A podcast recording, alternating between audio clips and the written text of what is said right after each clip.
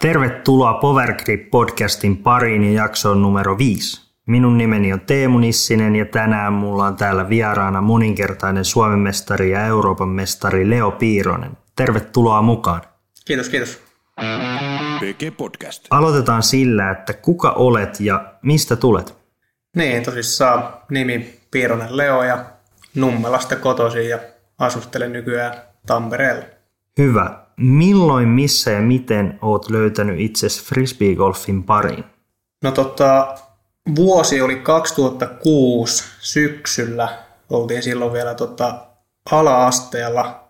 Mun muistaakseni luokkakaverit silloin tota, kysäs, että haluatteko lähteä kokeilemaan tuommoista frisbeegolfia. Et he oli niinku ostanut muutaman kiekon jostakin sieltä Nummalasta varmaan sitä urheiluliikkeestä ja tota, he kysyivät, että lähdetäänkö tuohon kokeilemaan Pajuniityradalle ja me sitten lähdettiin oikeastaan, mä muistelisin, että meitä tuli joku viisi, niin kuin siinä lähdettiin kokeilemaan sitä lajia silloin.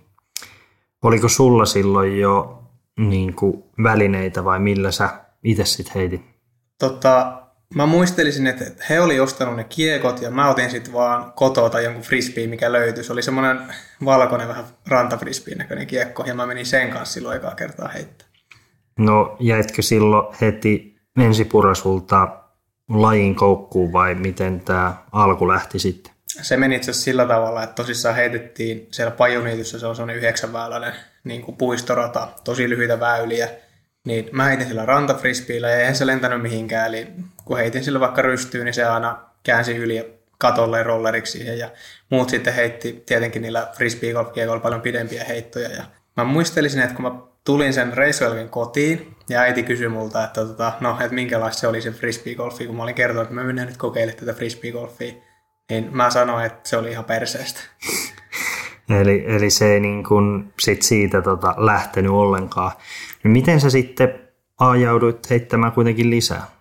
No tietenkin sitten tota kaverit sanoo mulle sillä reissulla, että hei, että sulla on tommonen erilainen kiekko, että kokeilepa tämmöistä niin frisbee golf kiekkoa, että käypä ostaa itsellesi hmm. tämmöinen niin oikea kiekko. Ja tota, ei siinä kauan mennytkään, kun tota, tietenkin halusi itsekin, että hommata oikein kiekon ja niin kuin näyttää niille muillekin kavereille, että kyllä mäkin osaan heittää sitä kiekkoa. Ja sitten mä kävin ostaa semmoisen Innova Champion Eagle. Et sillä lähetti ja se oli niin kuin, pelasitko se sillä niin kuin kauankin, että sä pelasit vaan sillä yhdellä kiekolla? No joo, kyllä siinä varmaan, varmaan se alkusyksy meni sillä yhdellä kiekolla. Mutta toki sitten ruvettiin ostaa aika nopeasti jo lisää erilaisia kiekkomalleja. No missä vaiheessa sitten tota, se homma eskaloitu siihen, että alettiin käymään niin kuin useasti radoilla ja missä vaiheessa tuli jo mieleen, että voisi johonkin kilpailuihinkin mennä? No se meni oikeastaan silleen, että joo, mulla oli se Eagle edelleen, mulla oli se yksi kiekko ja tota, me oltiin heitelty siinä Pajoniityssä jonkun aikaa ja sitten tota, kaverit tiesi, että siinä Nummelan harjulla pelataan viikkokisoja ja ne oikeastaan oli sit sitä mieltä, että mennään sinne niinku mukaan. Ja mä itse olin alkuun vähän silleen vastahakonen, kun oli vasta opetellut heittää. Ja semmoinen puistorata, sekin tuntui jo tarpeeksi vaikealta. Sitten sanottiin, että mennään tuohon harjulle.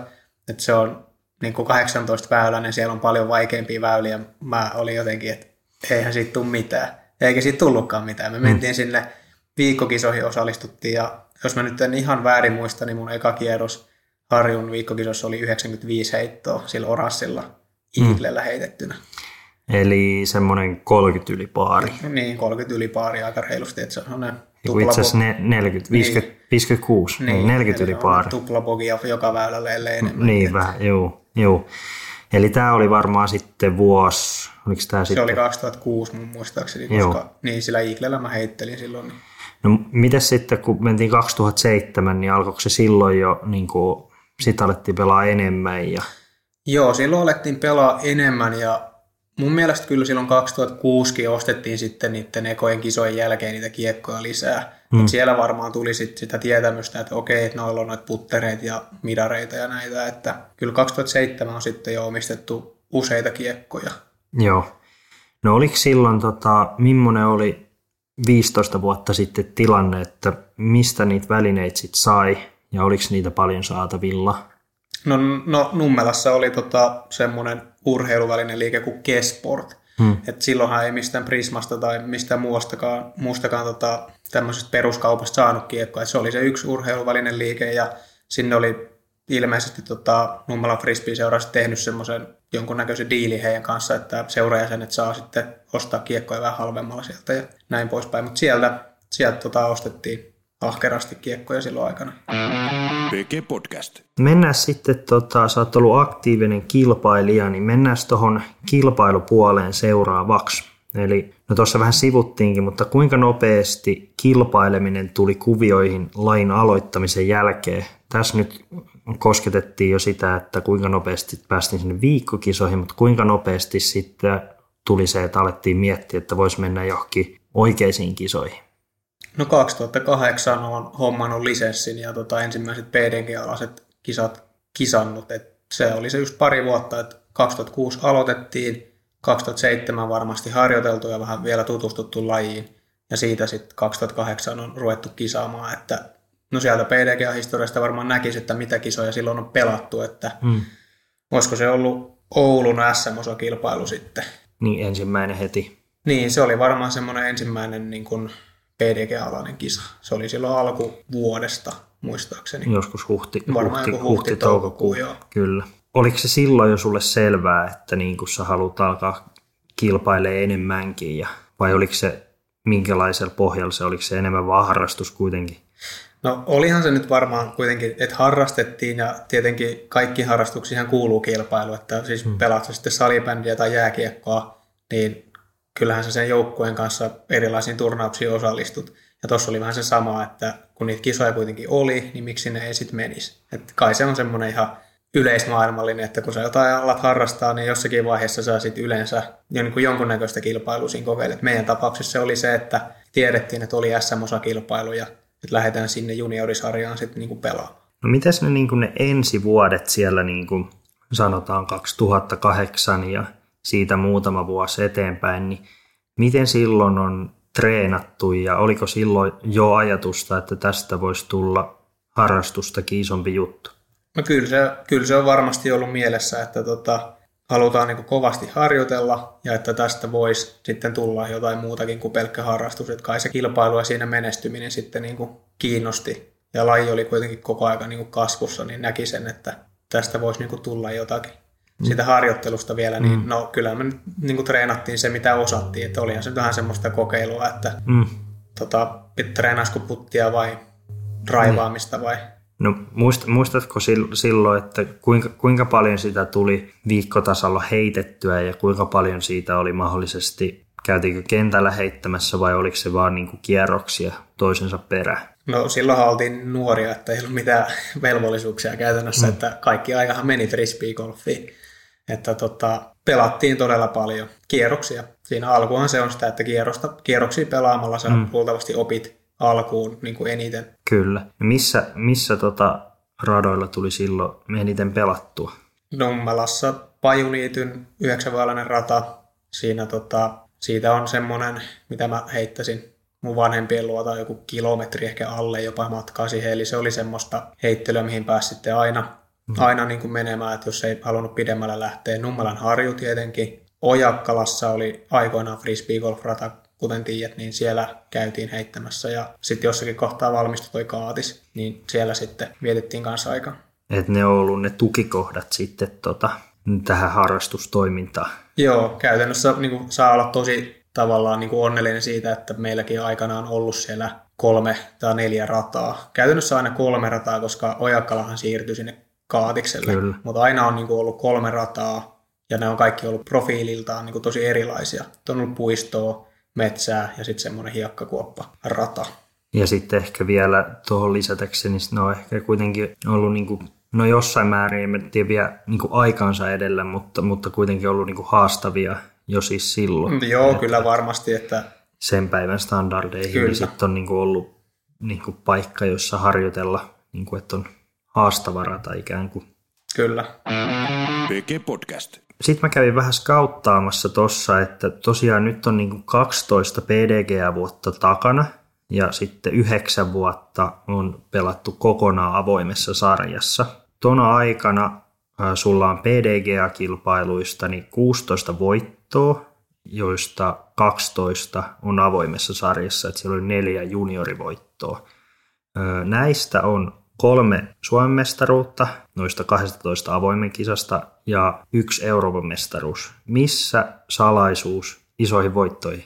Jaa, kai se sitten on siinä, että jotenkin syttyy siihen mm. isoon kisaan. Mä oon sitä joillekin sanonutkin, että välillä on jopa vähän vaikeaa pelata jotain pienempiä kisoja, koska siinä ei jotenkin ole semmoista kunnon panoksen tunnetta. Hmm. Sitten kun tietää, että nyt oikeasti, tämä on nyt se iso juttu tässä lajissa käytännössä, mitä Suomessa voi olla, eli Suomen mestaruus, niin silloin se jotenkin, silloin, silloin mä pystyn jotenkin silleen sataprosenttisesti siihen niin kuin, jotenkin sitoutua siihen suoritukseen. Tulee semmoinen joku, joku semmoinen latautuminen siihen. Niin, että kun se merkkaa vähän, niin. vähän niin kuin enemmän. No onko, onko se miettinyt sitten tota yhtään, että mitä näillä voitoilla on ollut yhtäläisyyksiä, niin kuin siis sille, että onko siinä ollut joku, että siinä kisaviikossa tai radassa tai... Joo, on miettinyt ja mun lopputulema on se, että mulla on ollut ennen niitä kisoja semmoinen itsevarma fiilis, mikä on tullut treenin kautta. Eli mä oon kokenut tota heittokunnon sellaiseksi, että mä voin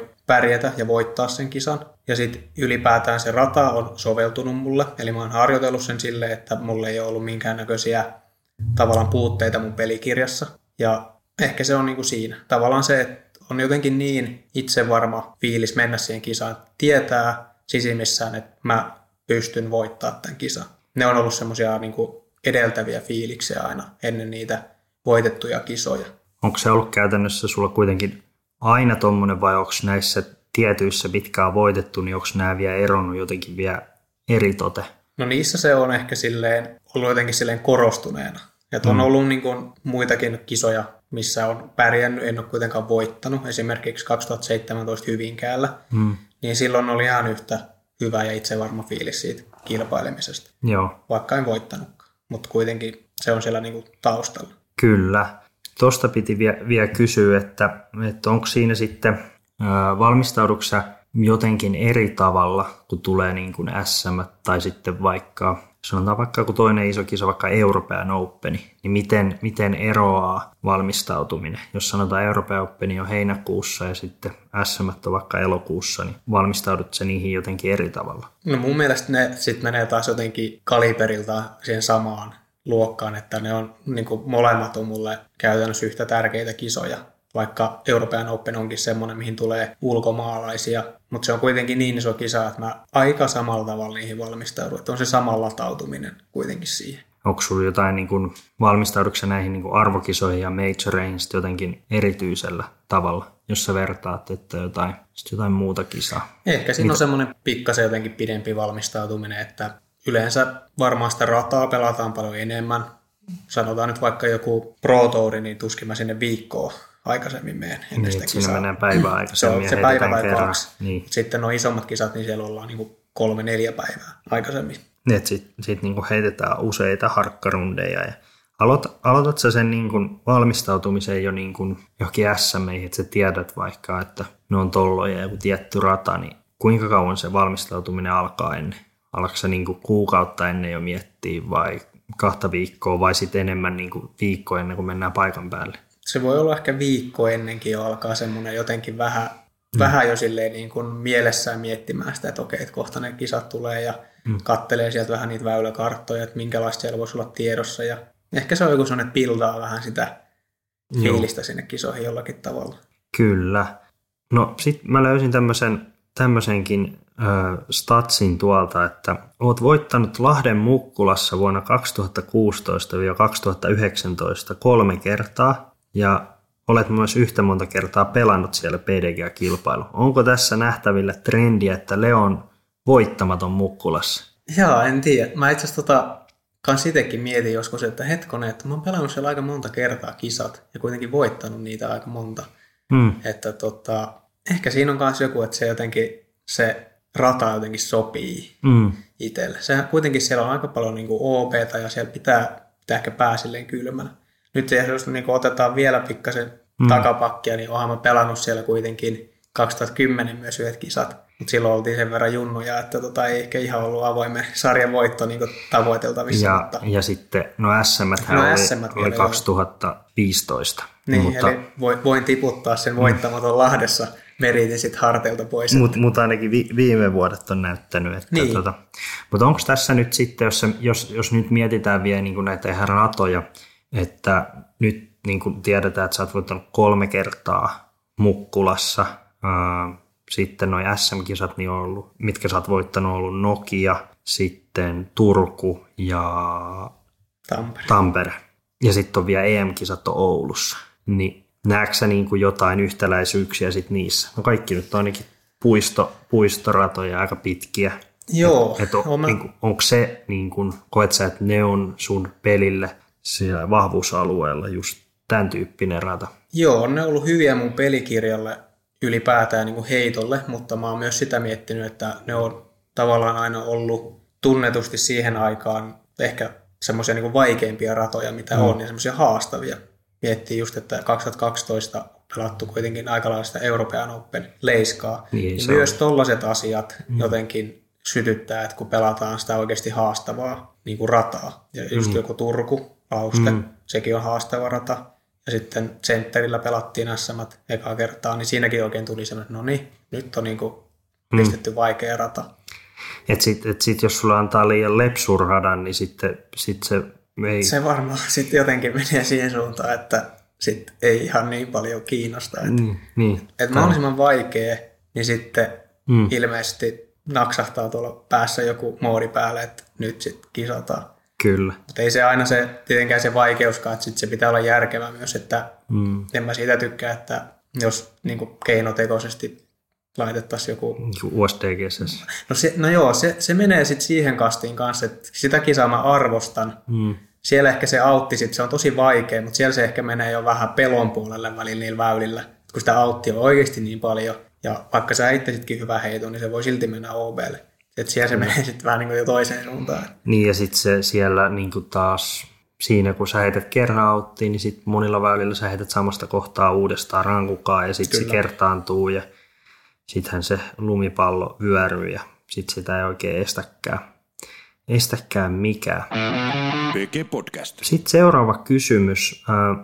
Sä oot edustanut vuodesta 2010 lähtien Discmaniaa. Mitä Joo. Discmania merkitsee Leo Piiroselle? Se on aika iso kysymys, mutta tota, niin, tosissaan kymmenen vuotta yhteistä taivalta takana, että mä oon sanotaan todella kiitollinen Jussille ja muillekin Discmanian vaikuttajille siitä, että silloin aikanaan, kun laitoin niin kuin heille sähköpostilla lähestyin, että mä oon tämmöinen junnu nyt tässä aloitellut mm. pelaamaan ja mielestäni ihan hyvin kehittynyt ja näin itsessäni kuitenkin potentiaalia, että laitoin heille viestin, että haluatteko te sponssata tämmöistä kaveria Mm. niin he on silloin niin kuin nähnyt sen mahdollisuuden siinä, että no kyllä toi kaveri niin kuin näköjään tosissaan tätä lajia harrastaa ja pelaa ja antoi sen mahdollisuuden ja otti niin sanotusti siipiensä suojaan sinne. Ja Kyllä. meillä on ollut siinä hyvä yhteistyö nyt se kymmenen vuotta, että kyllä siinä joku, joku siinä sitten on klikannut kuitenkin sen verran hyvin, että siellä on pysytty eikä ole lähdetty vaihtelemaan tai mitään. Että Niin ja ilmeisesti nyt on kuitenkin vielä, vieläkin sopimusta. Onko vielä, vielä monta vuotta jäljellä? No itse asiassa me silloin, meillä oli sopimusta jäljellä ja sitten me niinku pidennettiin sitä sopparia kahdella Sitä vuodella ennen kuin se edes oli loppumassa. Joo, Mut Tähän vuoteen se loppuu, mutta eiköhän me sieltä niin taas. uusi, uusi niin. tota, pahvi kirjoitella. Niin, se on, sä oot siinä mielessä harvinaisia, että hirveän moni itse asiassa pelaaja, tai no, no tänä päivänä nyt tuntuu, että ei niinku, mutta et sä, sä oot yksi varmaan harvoista, ketä on ollut, sanotaan yli viisi vuotta yhtäjaksoisesti, että nyt on Joo. niinku kymmenen vuotta ja se on, se on myös sun ainoa niin kuin koko uran aikana niin kiekkomerkki Kyllä. sponsori, että siitä voi jotkut ottaa oppia, että lojaaliudesta. Kyllä. Kyllä. Seuraava kysymys. Tämä on vähän tämmöinen laajempi kans, mutta mitä frisbee golf merkitsee Leo Piiroselle? Taas iso kysymys. Hmm. No, luonnollisesti se merkitsee mulle ihan sitä kilpailemista. Hmm? Se merkitsee myös semmoista omaa rauhaa, luonnossa liikkumista, ystäviä. Mulla on frisbeegolfin parista hirveästi tota, tuttuja ja ystäviä tullut mun elämään. Parisuhdekin jollakin tavalla frisbeegolfin kautta. Semmoisia, se on, siis sanotaan silleen kokonaisvaltaisesti, se on melkein jopa semmoinen elämäntyyli. On niin kuin, os, niin kuin melkein koko elämä jollakin tapaa. Niin, että se niinku pyörittää sulla niinku käytännössä.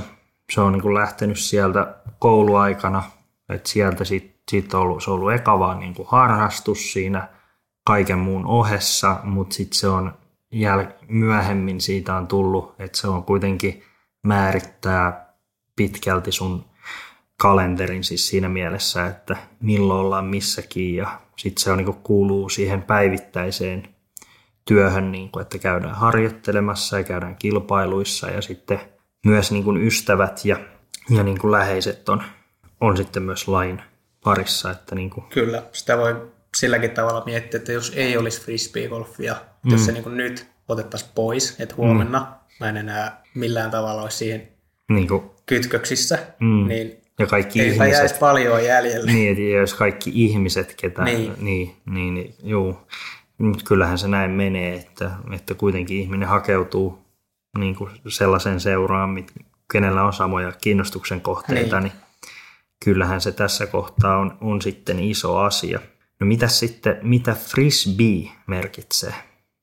Frisbee, Pelkkä frisbee. niin frisbee niin kuin objektina. Se on ehkä semmoinen, tota, aina kun heitetään frisbeitä, niin sit se on semmoinen asia tavallaan, missä päästetään tavallaan sit se leikkisä puoli jotenkin esille. Mm.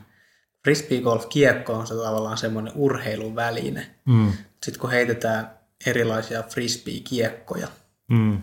niin se on sitä aina semmoista leikkimistä, hassuttelua, mm. tavallaan sillä kiekolla kikkailua. Et mitä ollaan tehty paljon niin kuin myös sun kanssa ja Kyllä. tota, muidenkin kavereiden kanssa ollaan niin kuin niillä heitelty. Et Mm.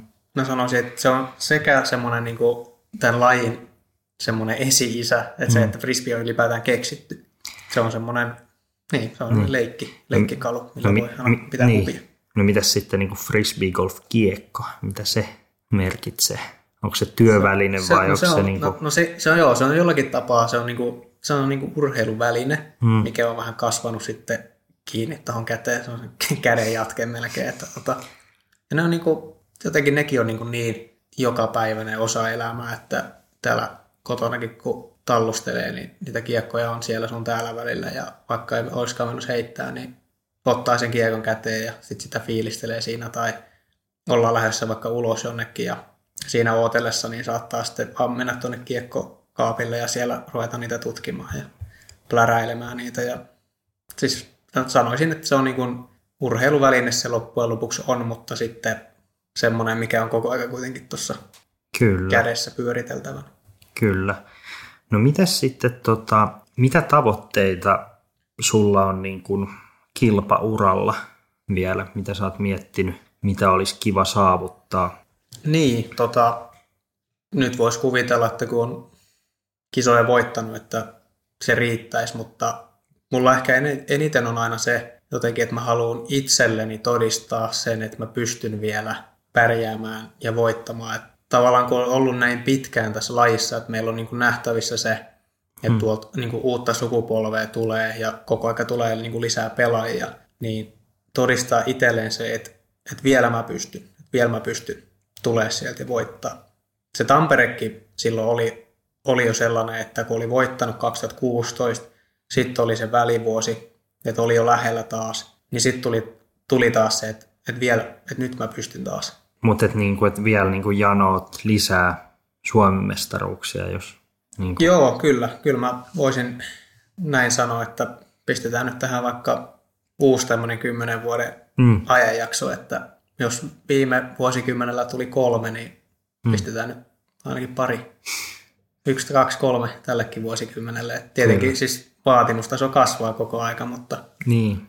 Kyllä sen eteen on valmis tekemään töitä. Mutta se on niinku ihan selkeänä vielä, vielä tavoitteena, että niinku ainakin tämä seuraava kymmenen vuotta vielä tässä pelataan, Toivot, niin, toivottavasti jollakin tasolla, että jos ei tule mitään niin, niin, näinpä. PG Podcast. Mistä asioista haluaisit, että ihmiset no ehkä niinku tietää ja muistaa Leon? No on sen mukava, jos muistettaisiin jonkunnäköisenä niin kuin lajilegendana tietysti, että siihen on tietenkin aikaa vielä, koska mä kilpailen edelleen. Kyllä. Mutta tota, tässähän nyt on meneillään se, että yritetään nyt frisbeegolfin osalla tavallaan viedä tätä lajia myös sitten tuonne koulumaailmaan. Ja hän muutenkin on kiinnostunut siitä, että saataisiin hyvää ohjaamista ja valmentamista tähän lajiin luotua. Niin tavallaan se, että haluaa olla mukana tekemässä sitä työtä.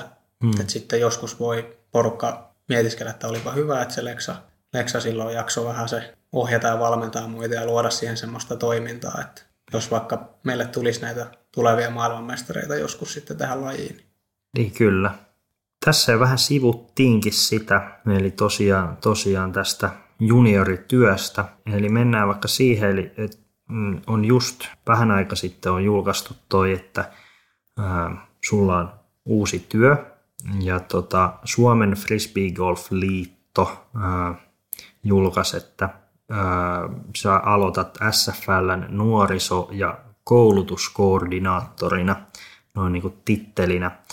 Miten päädyit tähän työhön? Kyllä se oli ihan tota, sen haun kautta, eli mulla oli kiinnostusta niin kuin ylipäätään jo tehdä tuommoista hommaa ja olin tehnytkin SFLn kanssa näitä tämmöisiä projekteja, että viime vuonna just järjestettiin toi juniorileiri liiton kanssa yhdessä tuossa Varalassa. Ja tota, mä oon ollut tuossa ohjaaja koulutustoiminnassa mukana, SFK-toiminnassa mukana nyt pari vuotta. Et alkuun niin opettelin, opettelin sen, että miten sitä hommaa pyöritetään ja sitten seuraavat vuodet menikin siinä, että järjestin sitten niitä ohjaaja yksi koulutuksia sitten ympäri Suomea tai sitä niin kuin rupesin koordinoimaan. No SFLltä tuli sitten toi ilmoitus, että tämmöistä olisi tarjolla tämmöistä työtä ja mä sitten tietenkin lähdin heti siihen hakee. Tajusin, että toi ihan niin kuin sopii mulle toi homma. Kyllä. No mitäs sulla on niin kuin tähän, niin kuin, onko sulla niin kuin opiskeluiden puolesta niin tähän jotain backgroundia ikään kuin? Niin, aivan siis tosissaan mm. Haagaheliassa Vierumäellä edelleen siis on kirjoilla, että suoritan siellä noita liikunnanohjaaja opintoja ammattikorkeakoulussa siellä. Et että sitä kautta on niin kuin valmiudet tehdä hommaa ja sitä kautta ehkä kiinnostuin myös siitä ohjaamisesta ja valmentamisesta. Joo. Ja mikä vuosi aloit siis tekemään näitä silloin näitä liiton kanssa näitä ohjaaja? Onko se siinä kuinka? 2018 silloin ihan alkuvuodesta joskus, silloin otettiin niin kuin esille se, että kiinnostaisiko mua, mm. saattoi olla sitä aikaisemminkin, silloin vähän niin kuin kyseltiin, että kiinnostaako olla mukana vaikka tämmöisessä toiminnassa. Mä sanoin, että joo, kiinnostaa. Ja tota, saman vuoden toukokuussa täällä Lempäälässä muistaakseni tuon Rantalahan Juhon kanssa sitten pidettiin ykkönen ohjaaja koulutuskurssi. Siinä mä niin kun tavallaan tein sen tota, kurssin Juhon valvovien silmien alla ja hän siinä niin kun opasti, että miten näitä tehdään, näitä, Joo. Näitä niin kun koulutuksia. Siitä mä sitten niin lähdin sen mm. jälkeen itsekseni niitä Joo, pyörittelen. Joo. Et niitä on nyt pari vuotta takana. Ja... Kyllä. Kyllä. No, no sitten tota, lähdetään vähän purkamaan tota, tota sun uutta titteliä ja näin, että mitä tulee niin kuin konkreettisesti ikään kuin tapahtumaan ja niin kuin mit, mitkä on niin kuin sun työtehtäviä tässä no, uudessa työssä? Niin, konkreettisesti mitä nyt niin kuin haluttaisiin tehdä olisi se, että frisbeegolfia pelattaisiin myös koulussa. Eli käytännössä siitä tulisi semmoinen koululiikuntalaji, että lähdetään viemään sitä sinne koulumaailmaan, osittain myös sillä sillä tota kuvakulmalla, että kun meillä on niin nykyään hirveästi lapsia ja nuoria, jotka ei liiku tarpeeksi, niin frisbeegolf on esimerkiksi erinomainen urheilulaji semmoisille nuorille, jotka ei mitenkään semmoista älyttömän kuormittavaa liikuntaa ehkä niin kuin jaksaisi lähteä harrastamaan. Että se, se on niin kuin omaehtoiseen liikuntaan erittäin hyvä niin kuin laji. Käytännössä sinne koulumaailmaan lähdetään viemään. Mullahan on tässä perehdytys vasta tulossa tähän työtehtävään. Hmm. Me ollaan kyllä pidetty jo pieniä tämmöisiä niin kuin palavereja siitä, että mitä nyt lähdetään niin kuin tästä etenee. Valloillaan oleva tilanne vaikuttaa jollakin tavalla, eli nyt kun meillä on kuitenkin tämmöinen poikkeustila tässä Suomen maassa, niin tota, esimerkiksi tällä hetkellä koulut on kiinni, niin se vaikuttaa nyt siihen, että miten me lähdetään tätä projektia sitten tota, työstämään. Tosi paljon on semmoista valmisteltavaa, eli lähdetään luomaan materiaaleja kouluille, seuroille, erilaisille niin kuin, toimijoille. Eli niin kuin, tässä olisi niin kuin, tavoitteena olisi saada se niin kuin frisbee golf tai, tai jossain määrin ainakin se niin kuin frisbeen heit, heittäminen sinne niin kuin koulun opetussuunnitelmaan yhtenä niin kuin uutena lajina. Että se olisi niin kuin ikään kuin kaikissa kouluissa, koska tänä päivänä hän on jo niin kuin ollaan joissain kouluissahan sitä pidetään, pidetään ja vaikka Nummelasta täytyy mainita Nevantausta Jani, niin hän on pitänyt jo mäkin olen aloittanut sitä kautta, koska hän on pitänyt jo 15 vuotta sitten mm. niin frisbeegolf-tunteja, mutta se ei ole kuitenkaan, sehän ei ole vielä virallisesti ilmeisesti siellä niin kuin laina, että sitä ei niin kuin kaikissa kouluissa vedetä. Joo, ja tuohon itse asiassa voisin vielä sanoa, että nykyään ilmeisesti ei ole edes liikunnan opetuksessa jo opetussuunnitelmaa, eli ei ole sellaista rastia siellä, mihin voisi laittaa. Ei ole sellaista saraketta, mihin voisi laittaa, että nämä lajit kuuluvat liikunnan opetuksen. Niin, että näitä on niin pakko ikään Niin, semmoista ei enää ole, okay. koska tota, Suomikin on kuitenkin aika, siis sillä tavalla iso maa, että sanotaan pohjoisesta löytyy erilaiset olosuhteet kuin etelästä. Kyllä. Että ei voida laittaa hiihtoa Etelä-Suomeen pakolliseksi, jos ei ole lunta. Mm. Että tota, se on enemmänkin ilmeisesti liikunnan opettajien oman harkinnan mukaan, minkälaista okay. liikuntaa liikunnan Joo. opetuksessa sitten tota, opetetaan ja tehdään.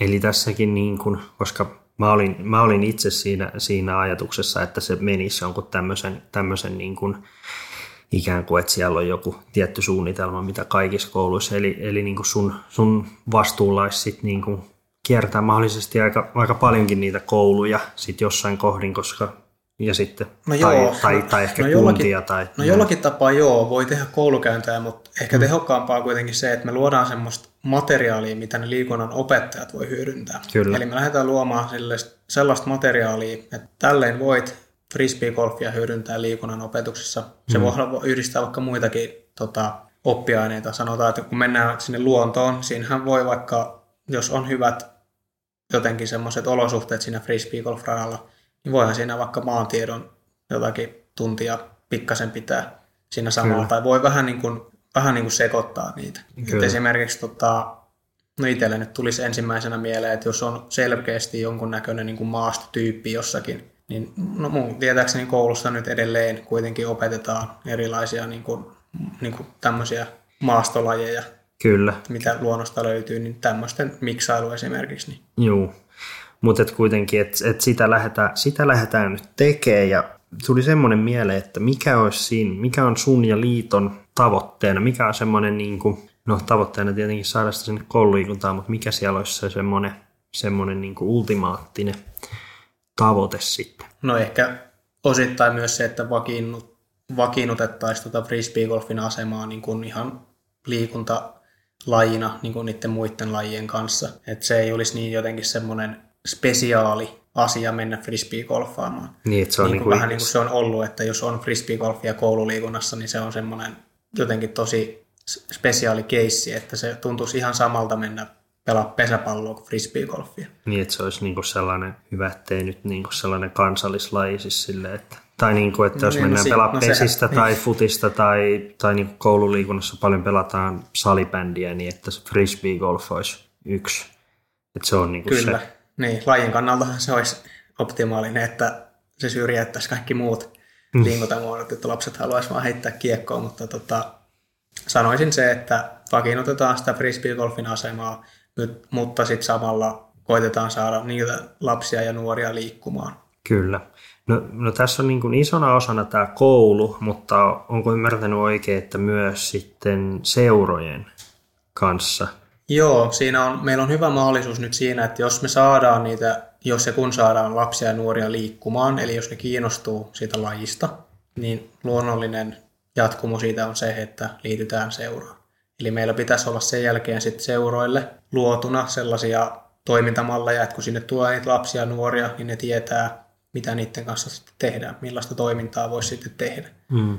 Ja voidaan myös osallistaa seuroja sitten ihan tuossa koulun viemisessä, eli sieltä voi esimerkiksi paikallinen seura käydä vaikka kouluilla esittäytymässä, että meillä on tämmöinen seura ja siellä on tämmöistä harrastustoimintaa, että kannattaa tulla mukaan. Ja... Eli niin kuin olisi, olisi niin kuin hyvä saada tämän päivän, jollain seuroillahan on jo junioritoimintaa, Juu. mutta sitten sinne sellaista niin kuin enemmän.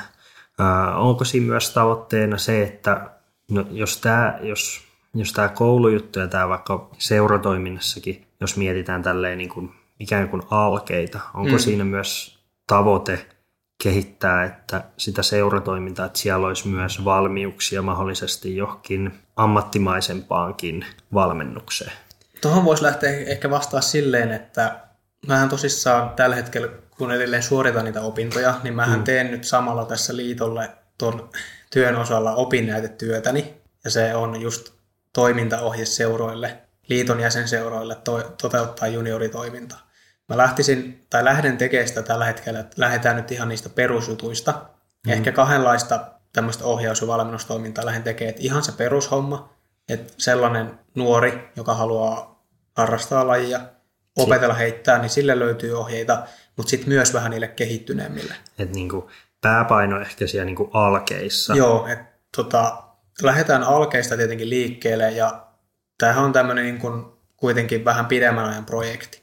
Kyllä, Me voidaan asettaa sitten semmoinen, välitavoite tai joku. niin oikeasti semmoinen niin kuin kunnon valmennustoiminta. Kunnon valmennustoiminnalla tarkoitan siis sitä, että oikeasti niin kuin kilpatasolle tähtääviä ja siellä jo pelaavia junioreita valmennettaisiin sitten jonkun ajan päästä. Niin. Että sinne olisi luotu myös sitä osaamista ja niin kuin ohjetta.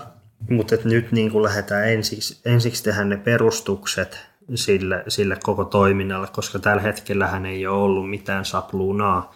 Eli lähdetään nyt alkeesta, että jokaisessa seurassa olisi mahdollisesti jossain kohti ainakin tietotaito siitä, että mitä tulisi tehdä, niin kuin vaikka uusien, uusien. Tähän ei tarkoita, tähän ei ole yksiselitteisesti juniorille, että kyllähän tämä voi olla, mutta kuitenkin Niin, semmoiset olla. niin kuin, niin. mutta ehkä lähtökohdallisesti kuitenkin sinne nuoriin ja sitten siitä voi ehkä lähteä edistyneemmät ja sitten toivottavasti meillä on joku päivä sitten ikään kuin monissakin seuroissa sitten ihan tämmöinen niin kuin kilpaurheilujoukko sitten, mikä vaatii sitten, mutta perusta, perusta ensiksi. Joo, perusta ensin. Et sanoisin tuohon vielä, että idea kuitenkin tuolle opparille Hmm. lähti iteltäkin siitä, että silloin kun aloitti aikanaan, niin ei ollut mitään toimintaa.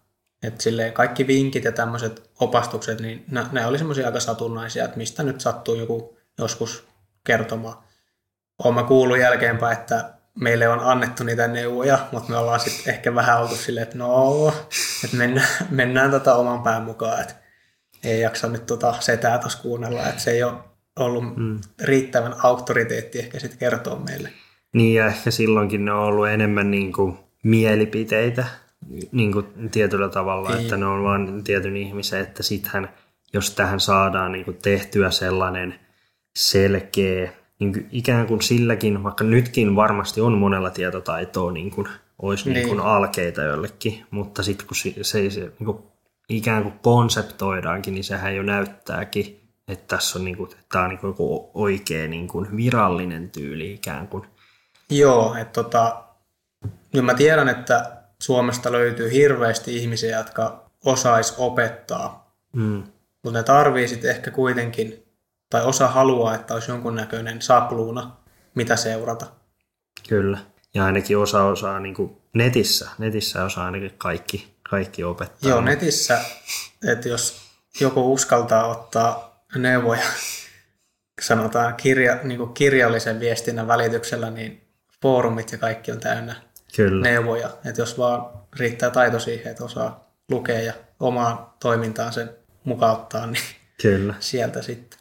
No miten sitten, kun tosiaan, jos nyt mietitään, että tässä on nyt yli, yli 10 vuotta lajia takana ja ää, hyvin pitkälti, kuten sanoit, niin frisbee golf määrittää hyvin, hyvin pitkälti sun arjen ja näin.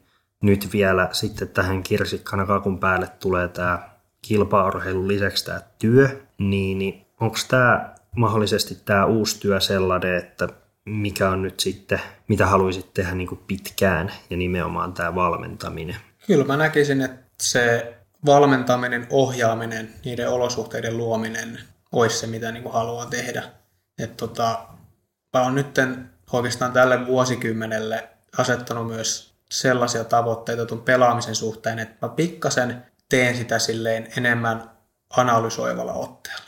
Kun mä menen kilpailemaan, niin mä koitan vähän miettiä vielä enemmän, että mitä siellä tapahtuu mun pään sisällä, mitä siellä kentällä tapahtuu, niin mä voin niitä neuvoja sitten jalostaa sillä tavalla, että mä pystyn pistämään niitä eteenpäin junioreille. Just se henkinen peli ja sitten kaikki just toi valmistautuminen ja tollaset, niin mun pitää niitä vähän vielä funtsia sillä tavalla, että mikä niistä on sellaista, että sitä kannattaa kertoa eteenpäin. Mm. Me puhuttiin just siitä, että tota, miten mä valmistaudun niin kisoihin, niin niistäkin on kuitenkin jonkun verran aikaa niistä tapahtumista. Mulla on semmoisia niin mielikuvia, että miten ne on mennyt ne jutut, mutta nyt yrittää niin kuin vielä jotenkin tarkemmin, aina vähän niin kuin pysähtyä siinä hetkessä miettiä, että hei, että nyt, nythän mä teenkin näköjään tällä tavalla.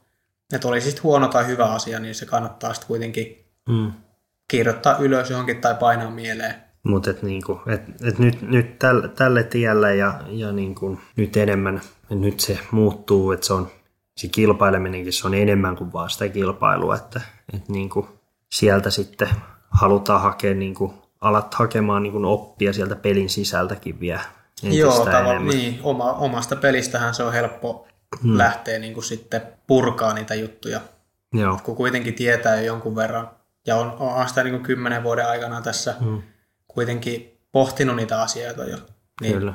hakee niille vähän vielä semmoista vahvistusta, että onko se tosissaan näin. PG Podcast. No siinä oli noin mun, mun kysymykset tältä erää ja mennään nyt tuohon katsojien QA-osioon. Lähdetään sieltä ensimmäisellä kysymyksellä liikkeelle. Sen on kysynyt Janne Hirsimäki. Mikä on eniten vaikuttanut pelisi tasoon vuosien varrella? Miten pelisi on kehittynyt? Toi on, toi on silleen aika hauska kysymys, että jos, jos lähtee vaikka mun PDG-historiaa tutkimaan ihan niin kuin reitin kehitystä, Mm. niin olisikohan se kohta ollut melkein semmoinen kahdeksan vuotta, kun se on ollut se mun rating aika sama. Niin viimeiset niin kuin 2012 Niin, tähän sie- päivään. niin, sieltä asti se on ollut aika samoissa siinä. Mä oon tota niin kuin ruvennut pohtimaan joskus, että tota, onko siinä käynyt osittain niin, että mä kuitenkin olen niin kuin omasta mielestäni niin kuin kehittynyt. Olen niin kuin jatkanut treenaamista. Ja mä tiedän, että näillä osa-alueilla mä oon kehittynyt ja näin poispäin. Mm. Mutta tota, onko siinä käynyt niin, että kun on tullut paljon enemmän niin kuin porukkaa tähän lajin pariin ja kuitenkin taso nousee, Mm. et mä oon tavallaan siinä sen massan mukana silleen, mä oon kehittänyt siinä suhteessa, että mun rating on tavallaan pystynyt pysyä samana. Et ilman semmoista jatkuvaa harjoittelua, niin olisi varmaan niin kyykähtänyt sieltä silleen alas. Kyllä. Ja toki mä oon semmoinen tasainen pelaaja, että eihän, siis harvemmin mulla tulee semmoisia mitään vaikka huippukausia, että nyt menee tosi hyvin ja sitten sen jälkeen meneekin huonosti tai mitä, että Mm. olisiko se jonkunnäköinen niin kuin vastaus tuohon kysymykseen, että jotenkin vaan tasaisena pysynyt se Kyllä. harjoittelu ja toiminta ja se kehitys on ollut semmoista tasasta. Joo. No, mitä sä, mitä sä niinku tuohon kuvittelet, että mikä on niinku, eniten vaikuttanut siihen, niinku, että onko se sitten se harjoittelu, että se on vaan, niinku, että se on, sillä on pidetty se taso ikään kuin. Niin, kyllä, mä, niin, kyllä se varmasti on ollut se harjoittelu, että aina sieltä on poiminut niitä osa-alueita, että tätä pitäisi nyt kehittää, sitten otettu se työn alle, tehty sitä, sitten kun se on ruvennut luonnistumaan, niin Mm. menty eteenpäin ja katsottu taas, että tosta otetaan seuraava osa-alue ja se semmoinen tasainen harjoittelu. Kyllä. PG Podcast. Otetaan seuraava kysymys. Tämän kysyy Ardo Sepp. Ää, Miten ja kuinka usein pitäisi treenata, että tulisi Suomen mestariksi ja veikkaa E- Euroopan mestaruuskisojen ää, avoimen luokan ja niin kuin miesten ja naisten top kolme. Otetaan toi, että kuinka, Joo, miten no- ja kuinka usein pitäisi treenata, että pääsee Suomen Joo, mestariksi. menisin just ehdottaa, että siinä oli monta kysymystä, mm. se ensimmäisestä. No kyllähän sitä nyt pitää treenata, että Mm. mestaruksia voittaa. Jos nyt suoraan niin lähettäisiin vaikka jotain mm. reitinkiä katsomaan, että minkä tasoinen pelaaja sen on aina voittanut, niin kyllä se nyt nykypäivänä siellä semmoinen 1020 reitinki saa olla ja varmaan voitaisiin katsoa jopa ihan noita kierros tota keskiarvoja, että millalla, minkälaisella mm. reitin keskiarvolla on kisoja voitettu, mutta kyllä mä nyt uskallan sanoa, että ei sinne nyt ihan treenaamattakaan pääse. Niin, että, että, että paljon, paljon kuitenkin pitää, sitä, pitää tehdä työtä ja sitten, niin kuin, että, että pystyy niitä tämmöisiä rating, niin kuin kierroskeskiarvo kisojakin pelaamaan, niin siellä pitää pelata kuitenkin, sanotaan sen kuusi alle ja enemmän melkein joka rundi Niin, kuudesta vielä- alle, että ei sinne niinku virheitä sitten enää ihan hirveästi. Niin, ja sitten nykyään kuitenkin sitten puhutaan siitä, että pelataan neljän kierroksen kilpailu. Kyllä. Että siinä ei ihan pari hyvää kierrosta niin kuin riitä. Niin, että tai se- sitten se täytyy olla iso. todella hyviä, että Joo. puhutaan, että 18 alle pari kertaa ja sen jälkeen sitten vaan odotellaan, että kisat loppuisi, että Niin. pääsisi voittamaan. No katsotaan sitten, veikataan Euroopan kisojen miesten ja naisten top kolmonen. Ei välttämättä tarvi tässä kohtaa sanoa, että kuka voittaa, kuka toinen, kuka kolmas, mutta sano, kuka on siellä top kolmessa miehissä ja naisissa, jos siis kisat pelataan. Mutta, Toivottavasti ei korona. niin, niin. Miesten ja naisten top kolme. Mm, Naiset, Eveliina, Henna ja Eveliina Henna vielä siihen toisen kerran. mm. Voiko, No he ainakin. niin. Haastaako Kristin Virosta? No joo, itse asiassa. Onko Kyllä. siinä, no, onko, hänet mä laitan siihen niin, että siinä top on, kolme. Siinä, on, niinku, ja, sit, siinä on mun top kolme. ja siinä miten sitten käy, niin se, se, Se on sitten heidän ratkaistavasi. Niin. No miten sitten MPO? Kono Piste, Frans Ferdinandi ja EM Hirveästi, hirveästi olisi nimiä sinne, mm. ketä laittaa. Mä oon sitä miettinyt, että kun se on kuitenkin se on sellainen pitkä rata, Mm. missä kuitenkin sitten siitä raivista jonkun verran hyötyy. Että heität pitkälle, niin se luultavasti poikii sulle paljon lyhyemmän lähestymisen. Ei siellä nyt mitään älyttömän Mm. raffiakaan ole, että jos nyt vähän lipsahtaa ulos väylältä, niin sieltä pääsee kuitenkin pois. Heitetään sinne nyt pitkällä heittävä Simon, ja sitten sen jälkeen tässä valikoida varmaan tältä Suomen maalta ne loput. Simon vastaan Suomi. Simon vastaan Suomihan se on. Kyllä mä sinne itseni laitan, koska olen siellä yleensä ihan hyvin pärjännyt, Kyllä. ja olisi se hölmö olla laittamatta. Ja sitten vielä yksi. Mä laitan sinne Väinön. Okei, eli siinä, siinä on ja sitten voidaan elokuussa katsoa, kuinka lähelle osu. Niin. PG Podcast. Sitten seuraava kysymys. Tuomas Hyytiäinen kysyy, hienoin värjäämäsi kiekko. Tässä varmaan on pieni taka-ajatus. Tuomas voisi tämän podcastin jälkeen laittaa vaikka kuvan siitä kiekosta, kun hän lähti tuonne Amerikan reissulle ja kyseli, kyseli että olisiko tuommoisia ylivakaita kiekkoja meikäläisellä, niin mullahan on niitä 2016 EM-voitosta, niitä Luster Signature PD2, niin mä sanoin, että mulla olisi tuossa pari niitä, mä olin niihin piirtänyt, piirtänyt se oli semmoinen keltainen kiekko, niin mun mm. mielestä oli hauska, mä yritin piirtää siihen niin tuosta, se tuplapotti, siinä on mm. niitä hedelmiä, mä yritin piirtää siihen semmoisen kolmen rivin niitä, jotakin keltaisia marjoja siihen, ja niistähän tuli aika rumia. Ja sitten me keksittiin, että mä annan sen tuolle Tuomakselle sen kiekon, ja värjättiin siihen niin kuin Hyttynen, hänen mm. niin kuin tämmöinen lempinimi, siihen tosi isolla, siihen yläreunaan niiden marjojen päälle. Kyllä. Niin Se on, se on. se, no se on varmaan tämmöinen, no se ihan hienon näköinen kiekko on. Toki muitakin kiekkoja Mm. Värjännyt, mutta tota, Mut se oli tämmöinen taustatarina tähän kysymykseen. Mm. Ei se nyt ehkä mun ihan hienoin värjäämäni kiekko ole, että on sitä nyt muitakin värjätty. Kyllä. Hyvä. Seuraava kysymys. No, tämä oli Janne Hirsimäeltä kanssa. Minkä vuoksi olet voittanut kolme Suomen mestaruutta? Jos semmoinen niin kuin No ehkä se on, lyhyesti. kai, kyllä mä sen pohjustan sinne siihen valmistautumiseen, että on ollut niin kova Mm. luotto siihen omaan tekemiseen, että ehkä se on se, että sit kun sen saa tarpeeksi Mm. kovalle tasolle, niin ei sua semmoinen ihan pieni asia hetkauta siellä kisoissa, eikä isokaan. Et Joo. vaikka tapahtuisi jotain dramaattista, niin sit se, sä et anna sen niin kuin vaikuttaa niin paljon. Kyllä. Hyvä. Seuraava kysymys. Juuso Kallio kysyy, lempikisat kautta aikojen. Aika paha, aika paha, koska erilaisissa kisoissa kuitenkin on aina se joku oma juttu, mikä mm. siinä niin kuin miellyttää. Siis SM-kisat on ylipäätään siitä mukava tapahtuma, että kun pelataan niitä kisoja, siellä on kaikki parhaat ja sitten kamppaillaan sit tittelistä. Siinä on vaan se, että rata vaihtuu aina. Mm. Et nekään, siis ne on niinku reissuinakin erilaisia. Siellä ollaan Kyllä. aina erilaisella kokoonpanolla ja tälleen. Mut Kyllä mun mielestä ehkä toi, siis European Open ihan vaan se viikko itsessään Niin. se, että no nykyään mä asun tässä Tampereella, että jos nyt Euroopan Open pelataan, niin se on mulle vähän kotikisa. Nyt mun ei tarvitse matkustaa minnekään, mutta aina ennen vanhaan se on ollut se, että jes, että Euroopan Open tulee, että nyt on taas se, että mennään sen Nokialle Tampereelle, Mm. missä nyt majoitutaankaan ja on tavallaan se koko viikko sitä niin kuin mahtavaa tunnelmaa. Kyllä. Et ensin sä treenaat sitä rataa siellä ihan fiiliksissä, sitten sä vähän jännität siihen sitä kisaa ja sitten se onkin se kisa ja Mm, sitten siinä on neljä päivää menee ihan hujahtaa yhtäkkiä se kisa onkin pelattu ja siinä on niin kuin käyty kaikki vuoristoradat-tunteet siinä.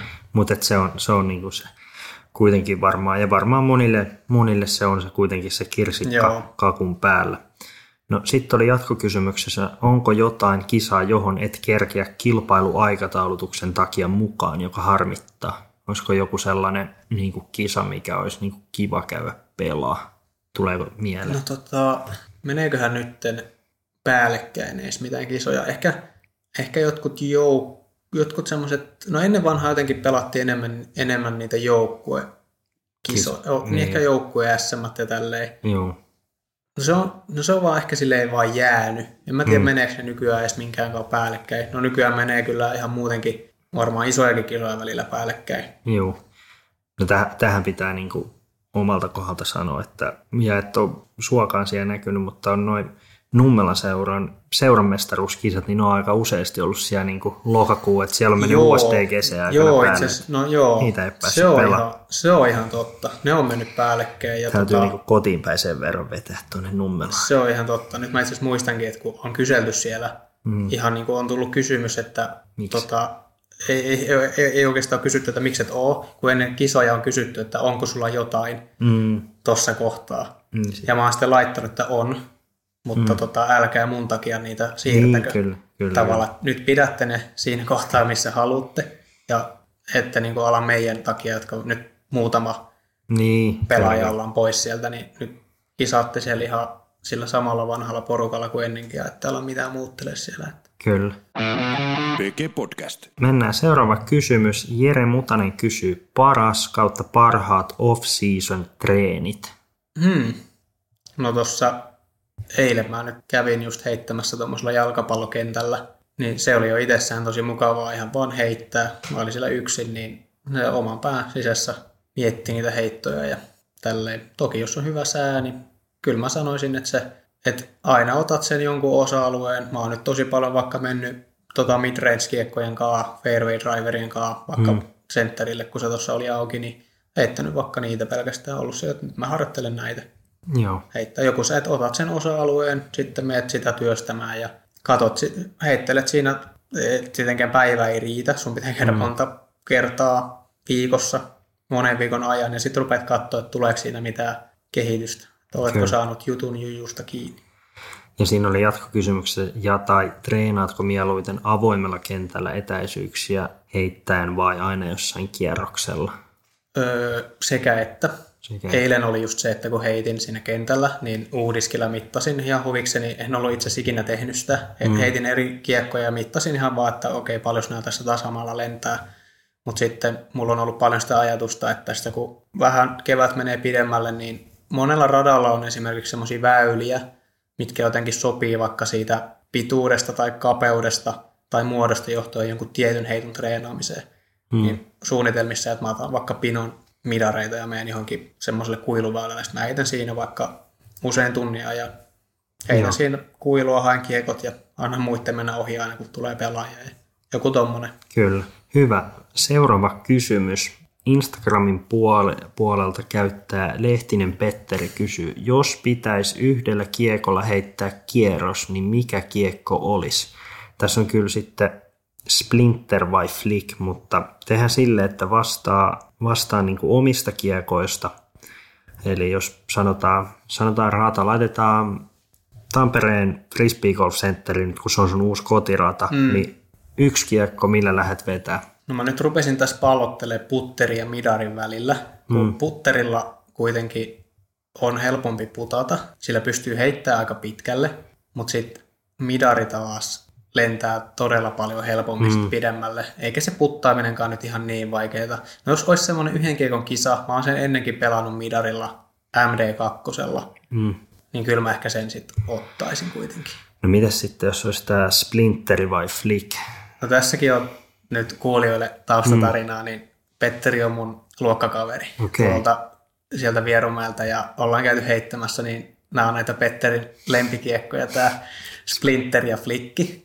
Niin. Splinterillä aina hanaa forea ja rystyy ja sitten flikillä semmoisia sanotaan kello yksi annukkaat forella Joo. hän heitti. Ja kovaille jopa apsiakin, mutta mm. kyllä, nyt täytyy kyllä flikki ottaa, koska sit sillä voisi kikkailla kaiken näköisiä heittoja. Hyvä. Seuraava kysymys. Ää, käyttäjä Tom Iho kolmella M. Jos saisit suunnitella uuden kiekon Discmanialle, millainen se olisi? No jos tämä kysymys olisi tullut muutama vuosi sitten, niin sittenhän mulla olisi ollut jo paljon ideoita. Hmm. Mutta nyt alkaa oikeasti olla lainappi jo aika täynnä. Että sieltä ei montaa kiekkoa kyllä tuu mieleen, mitä pitäisi tavallaan saada. Sun kanssa ollaan näistä varmaan joskus jutskailtu. Sieltä on nytkin tulossa erikoiskiekkoa. Toi PD3 on nyt Hmm. Tuolla somessa esiintynyt, että se on joku ihan naurettava ylivakaa kiekko. Varmaan just semmoinen Innova Maxin korvaaja Eaglelle esimerkiksi. Kyllä. No sitäkin mä nyt varmaan, kyllä mä nyt oon kaikki kiekot aina testannut, mitä mm. on tullut, antanut niille mahdollisuuden. Mutta tota, annapas mä nyt ihan vielä hetken mietin. No on, onko mitä, vaikka jos miettii, että ei välttämättä ehkä omiin tarpeisiin, mutta onko sulla jotain ehkä niin kuin aloittelijaystävällistä tai jotain? Onko niin kuin mitään, mitään kiekkoa? Mikä voisi olla sellainen hyvä sitten?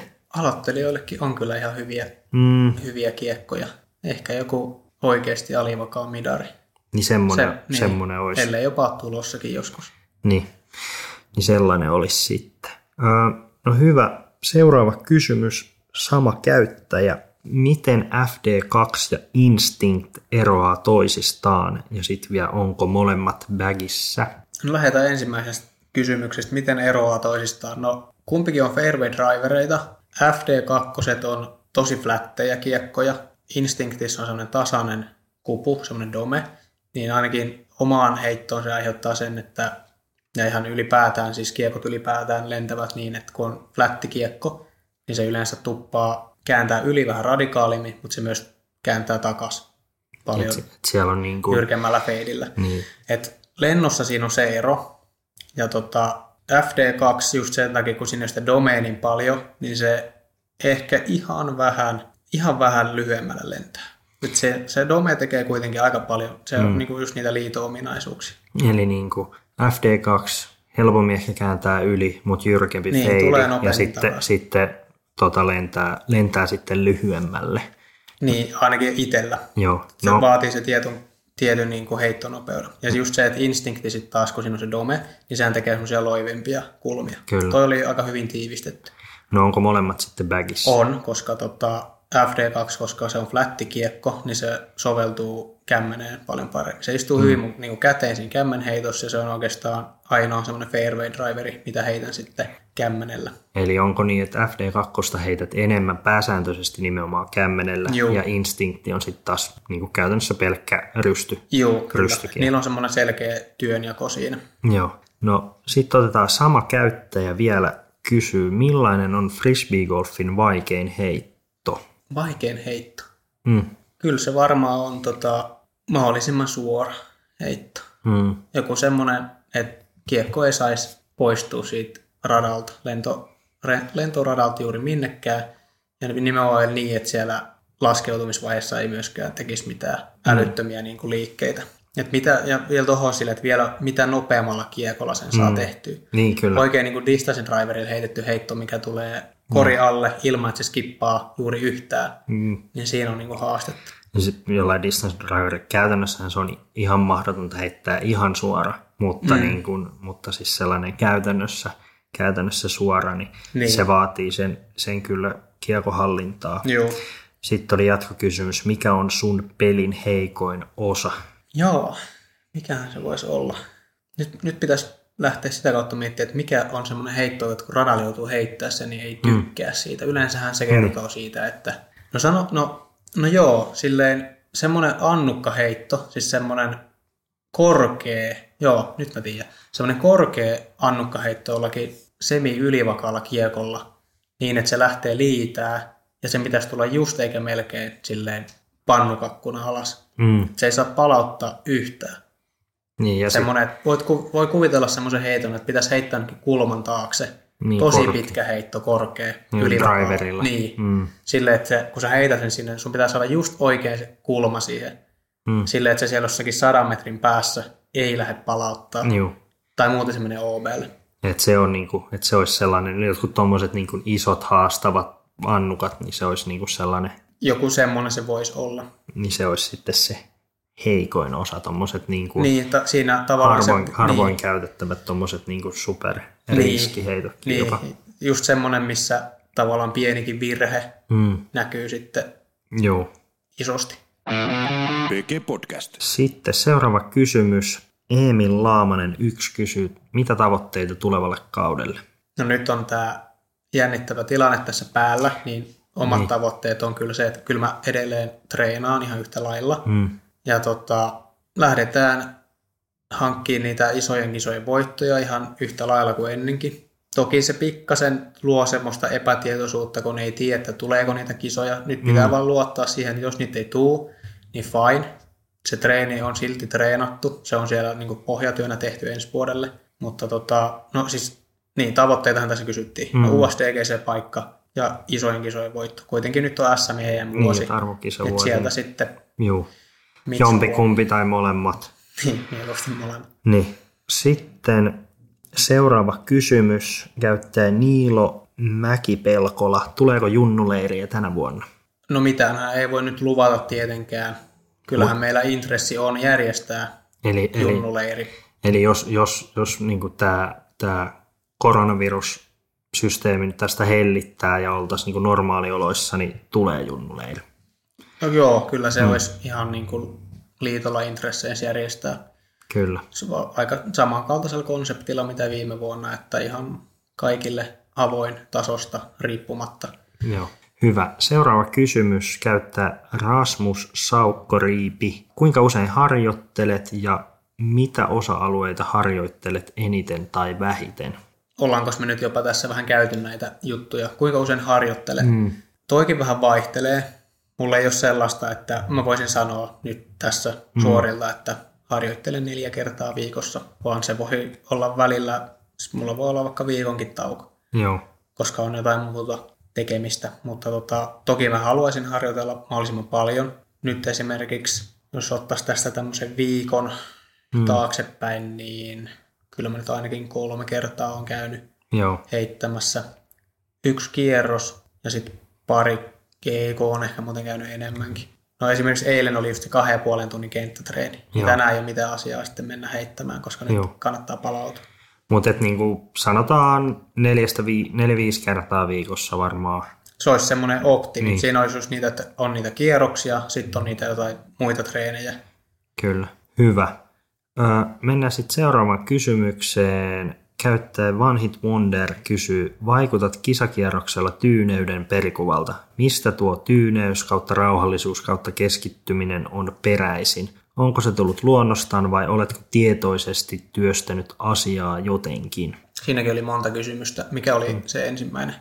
No mistä, mistä tota, se on per, peräisin se? Niin joo, joo tota, se on osittain, se on kyllä toi tyynäys siellä kisakierroksella, se on osa sun persoonaa, eli siis semmoinen henkilö kuin olet persoonaltasi, niin yleensä sillä tavalla sä myös siellä kierroksella oot. Mä oon, osaan olla, mä ensin sano, että olen, no oon mm. aika rauhallinen, osaan olla rauhallinen, tietyssä, tietyssä niin kuin ympäristössä pystyy sitten just olemaan rauhallisesti ja keskittymään. Hmm. Se on osittain myös opittua, eli kun on seurannut kuitenkin pelaajaa nimeltä Jesper Lundmark Mm. ja muut tämmöiset rauhalliset pelaajat, ja on niin kuin heitä katsonut ylöspäin, niin se on ehkä sieltä tavalta, tai sieltä päin kanssa silleen niin kuin opittua. Mutta Joo. semmoinen lyhyt vastaus, niin olen rauhallinen persoona, ja sitten se on vielä niin kuin opittu muiltakin Joo. pelaajilta. Joo. Sitten mennään tuohon seuraava kysymys. Mi Kangas kysyy, mitä oot pitänyt Evolution kiekoista? Löytyykö bagista? Joo, kyllähän niitä löytyy ja olen kyllä tykännyt, että oikeastaan tässä tämän alkuvuoden Mm. tämmöinen isoin treenimäärä on mennyt instinktin ja metodin heittämiseen. Joo. Niitä on tullut heiteltyä nyt tosi paljon. Silloin viime vuonna, kun ne molemmat sitten julkaistiin, Kyllä. niin se on kuitenkin aina tavallaan siinä kauden mittaan, kun niitä tulee, niin se jotenkin siinä se niiden kiekkojen treenaaminen, niin ei aina ehdi. Kyllä mä laitoin ne bagiin, mutta nyt mä tavallaan haluan niitä vielä silleen tutkia vähän lisää, että mitä ne oikeasti kestää, että kun mä heitän jollakin tietyllä kulmalla, että mitä se sitten tekee. Mutta ne kiekot on ainakin bagissa tällä hetkellä. Kyllä. Ja itse asiassa sitten kun toi, toi, toi, toi taktikki Niin, esimerkiksi tulee aikanaan sillä exomuovilla luultavasti, niin, Niin sillä sitä- putteri, niin. putterimuovilla. niin, Niin, sitä ajattelin sitten kans heittää. Olen mä sitä heittänyt sitä vapor-muoviakin nyt, Niin. mutta noin kolme. Joo. Toivottavasti mä en unohda mitään nyt. En mä kyllä Ei sulla varmaan linkkiä tai enigmaa No, ole. joo, no niitä mm. ei ole. Niitäkin Joo. mä oon silleen kokeillut, Joo. mutta noin kolme on silleen, Mitä mitkä on niinku bagissa niinku varmasti. Yes.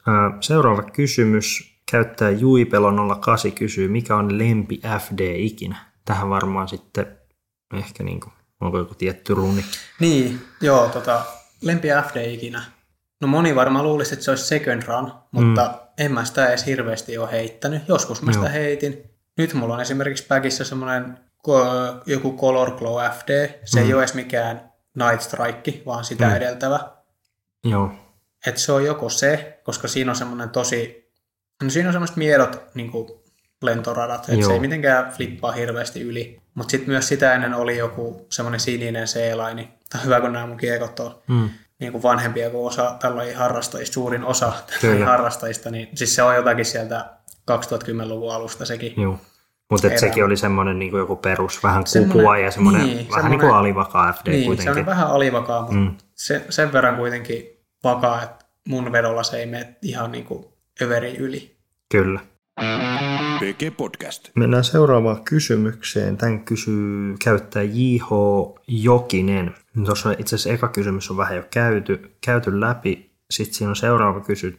Missä haluat vielä kehittyä lajin parissa? No kyllä, pelaajana ihan ylipäätään niin treenata niin pelaamista, kyllä tästä voi kehittyä.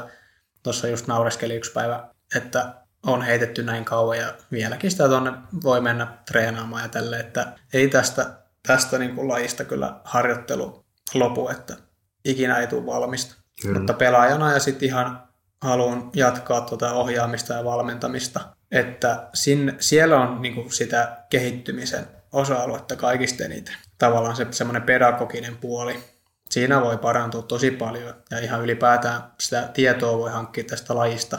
Niin kuin sitä voi niin sanotusti tutkia, Joo. ei tästä ole tehty mitään. Eikä nyt siis omakaan tarkoitus ole lähteä mitään Mm. lajianalyysiä tekemään, mutta jollakin tavalla niin funtsia niitä juttuja, että Kyllä. Hyvä. Sitten vielä seuraava kysymys. Pidätkö olla yleisön edessä vai vaikuttaako tämä mitenkään sinun keskittymiseen? Onko se niin kuin... on se ihan mukavaa pelata yleisön edessä. Tästä voisi tämmöistä pientä analyysiä ottaa, että mä en ole ihan varma, milloin mä oon ekaa kertaa pelannut yleisön edessä, semmoisen mm. ison yleisön edessä. Se voisi olla vaikka 2012 SM. Mm, Niin ehkä sieltä jäi eniten mieleen se, että siitä yleisöstä ei pidä ehkä ottaa silleen stressiä, vaan siitä pitäisi koittaa ottaa sitä voimaa. Että nehän on kuitenkin tullut katsoa sitä niin heittämistä sinne paikan päälle. Jos sulla tulee huono heitto, niin eihän se niin kuin, silleen mitään haittaa. Kaikki tietää, että, että välillä niitä huonoja heittoja tulee. Vai enemmänkin se, että sit kun sä onnistut, Mm. niin siis sullehan taputetaan. Ihmisethän iloitsee sun puolesta siellä. Ne Kyllä. kannustaa yleensä niin kuin tasapuolisesti kaikkia pelaajia siellä. Niin ehkä se, että ottaisi sitä voimaa enempi siitä, että se yleisö on siellä paikan päällä. Jos vaan pystyy jotenkin niin, kyllä. asennoitumaan siihen. Mutta tykkään pelata yleisön edessä. Yleensä siitä ei ole mitään haittaa, koska täällä jo kuitenkin osataan silleen kontrolloida sitä olemista. Nyt ihmiset tietää, että ei nyt kauheasti siellä korin takana silloin kun putataan, niin Mm. vedetä mitään kuperkeikkoja tai tälleen näin. Niin Että niin kuin positiivinen vaikutus. kyllä en- enimmäkseen kyllä on. Yes. Sitten vielä äh, oli vielä lisäkysymyksiä. Mitä metodeja käytät, kun valmistaudut puttiin kilpailussa? Onko sulla joku sellainen tietty niin kuin mindsetti tai rituaali tai onko sulla jotain, jotain niin, kun juttuja? menee, niin kuin menee putti paikalle siinä Mm. kisassa. No, lähdetään käymään läpi, mitäs mä nyt siinä teen. No kyllä, yleensä ehkä se, mitä mä teen, on, mä seison siellä mun kiekon takana, Mm. ootan omaa vuoroa. Siinähän on jo hyvä aika henkisesti valmistautua siihen, että muut heittää, kävelet sinne oman kiekon taakse, jos siis vaan voit, älä mene kaverin mm. puttilinjalle seisomaan, mutta mene sinne omalle kiekolle. Siinähän on jo hyvä ruveta katselemaan sitä etäisyyttä. Vähän jo tunnustella, että mitä nyt tässä tuulee tai tuuleeko ja näin poispäin. Se on vielä hyvä, että jos sä seisot siellä, siellä kiekon takana, katselet sitä matkaa ja sitten kun sun vuoro tulee, kävelet siihen kiekolle, laitat sen markkerin tai et laita, niin yhtäkkiä oot vaikka kävely vähän lähemmäs, niin sitten se näyttääkin, että no niin, että mä tulin näin paljon lähemmäs, että Niin, niin, ei tämä olekaan niin, niin Niin, pitkä matka tai jotain. Mutta siis ylipäätään mä oon yrittänyt karsia omasta putista siis semmoisia turhuuksia pois, ja se varmaan näkyy just siinä, että mähän pönötän siinä kiekolla, tuijotan sitä korja siinä, Mm. ja lähinnä arvioin siinä, että tuulen suuntaan, ja katon vaan, että mihin mä nyt sitten puttaan. No ainahan siellä on se joku tietty linkki tyyliin se korissa, että Mm. valitsin sieltä sellaisen, keskityn siihen ja sitten lähden vaan puttaamaan. Ja toki mm. ennen sitä puttia olisi ihan hyvä jotakin positiivisia ajatuksia Mm. kerätä. Yleensä se, että sä sanot itsellesi tai jotenkin tiedät sen, että, että sä pystyt sen putin laittamaan, niin silloinhan se menee. Harvemmin jos menee putille ja on silleen, että no ei tämä varmaan mene, niin kuinka monesti se menee? No ei varmaan Niin. ikinä. Niin, niin että onko sulla siihen niin kuin jotain, vaihtuuko se sun ajatus sitten niin kuin aika ajoin vai onko, se, onko sulla joku tietty mantra, mitä sä... Ei, ei mulla sille mitään mantraa ole, mutta lähinnä se, se, että jos on eri mittaisia putteja tai mm. ylämäkeen ja tälleen näin, niin ehkä niitä jotenkin siinä vähän funtsii. Joo. Ehkä se tärkein on se, että koetat luoda itselle semmoisen positiivisen ajatuksen siitä, että mä en tiedä, pystyykö moni kuuntelija siihen samaistumaan, mutta aina kun on heittänyt vaikka vähän huonomman heiton, että se ei ole mennyt mm. ihan milliin, jäänyt 10 metriin, jos sä siellä tiillä jo päätät, kun sä lähdet kävelle mm. korille, jos sä oot, että mä laitan ton sisään, niin sä yleensä laitat sen sisään. Mm. Jos sä tavallaan siellä jo haluat sitä. Mutta jos sä heität 10 metriä, oot silleen, että ei vitsi, ei kauas, että mä en varmaan saa tuolta, Niin. niin ei se mene. Et siinä, siinä on niin kuin mestarin vinkki, kun lähestytään puttia. Eli, eli niin kuin heti sieltä päättää, että ton mä laitan ja, ja sitten vaan menee sinne ja Kyllä. positiivinen mindsetti siinä ja sitten vaan lielle ja ketjuja kohde. Niin, pakkohan se on lähteä yrittämään, se sinne muuten mene. Kyllä. Podcast. Siinä oli kaikki kysymykset. Öö, Kiitos paljon kaikille kysymyksiä lähettäneille. Ja tota, tässä oli jakso Leo Piirosen kanssa. Ja tota, ensi perjantaina jatkuu. Ja kiitos kaikille kuuntelijoille ja nähdään ja kuullaan ensi jaksossa. Ja kiitos Leo, kun pääsit vieraaksi. Kiitoksia.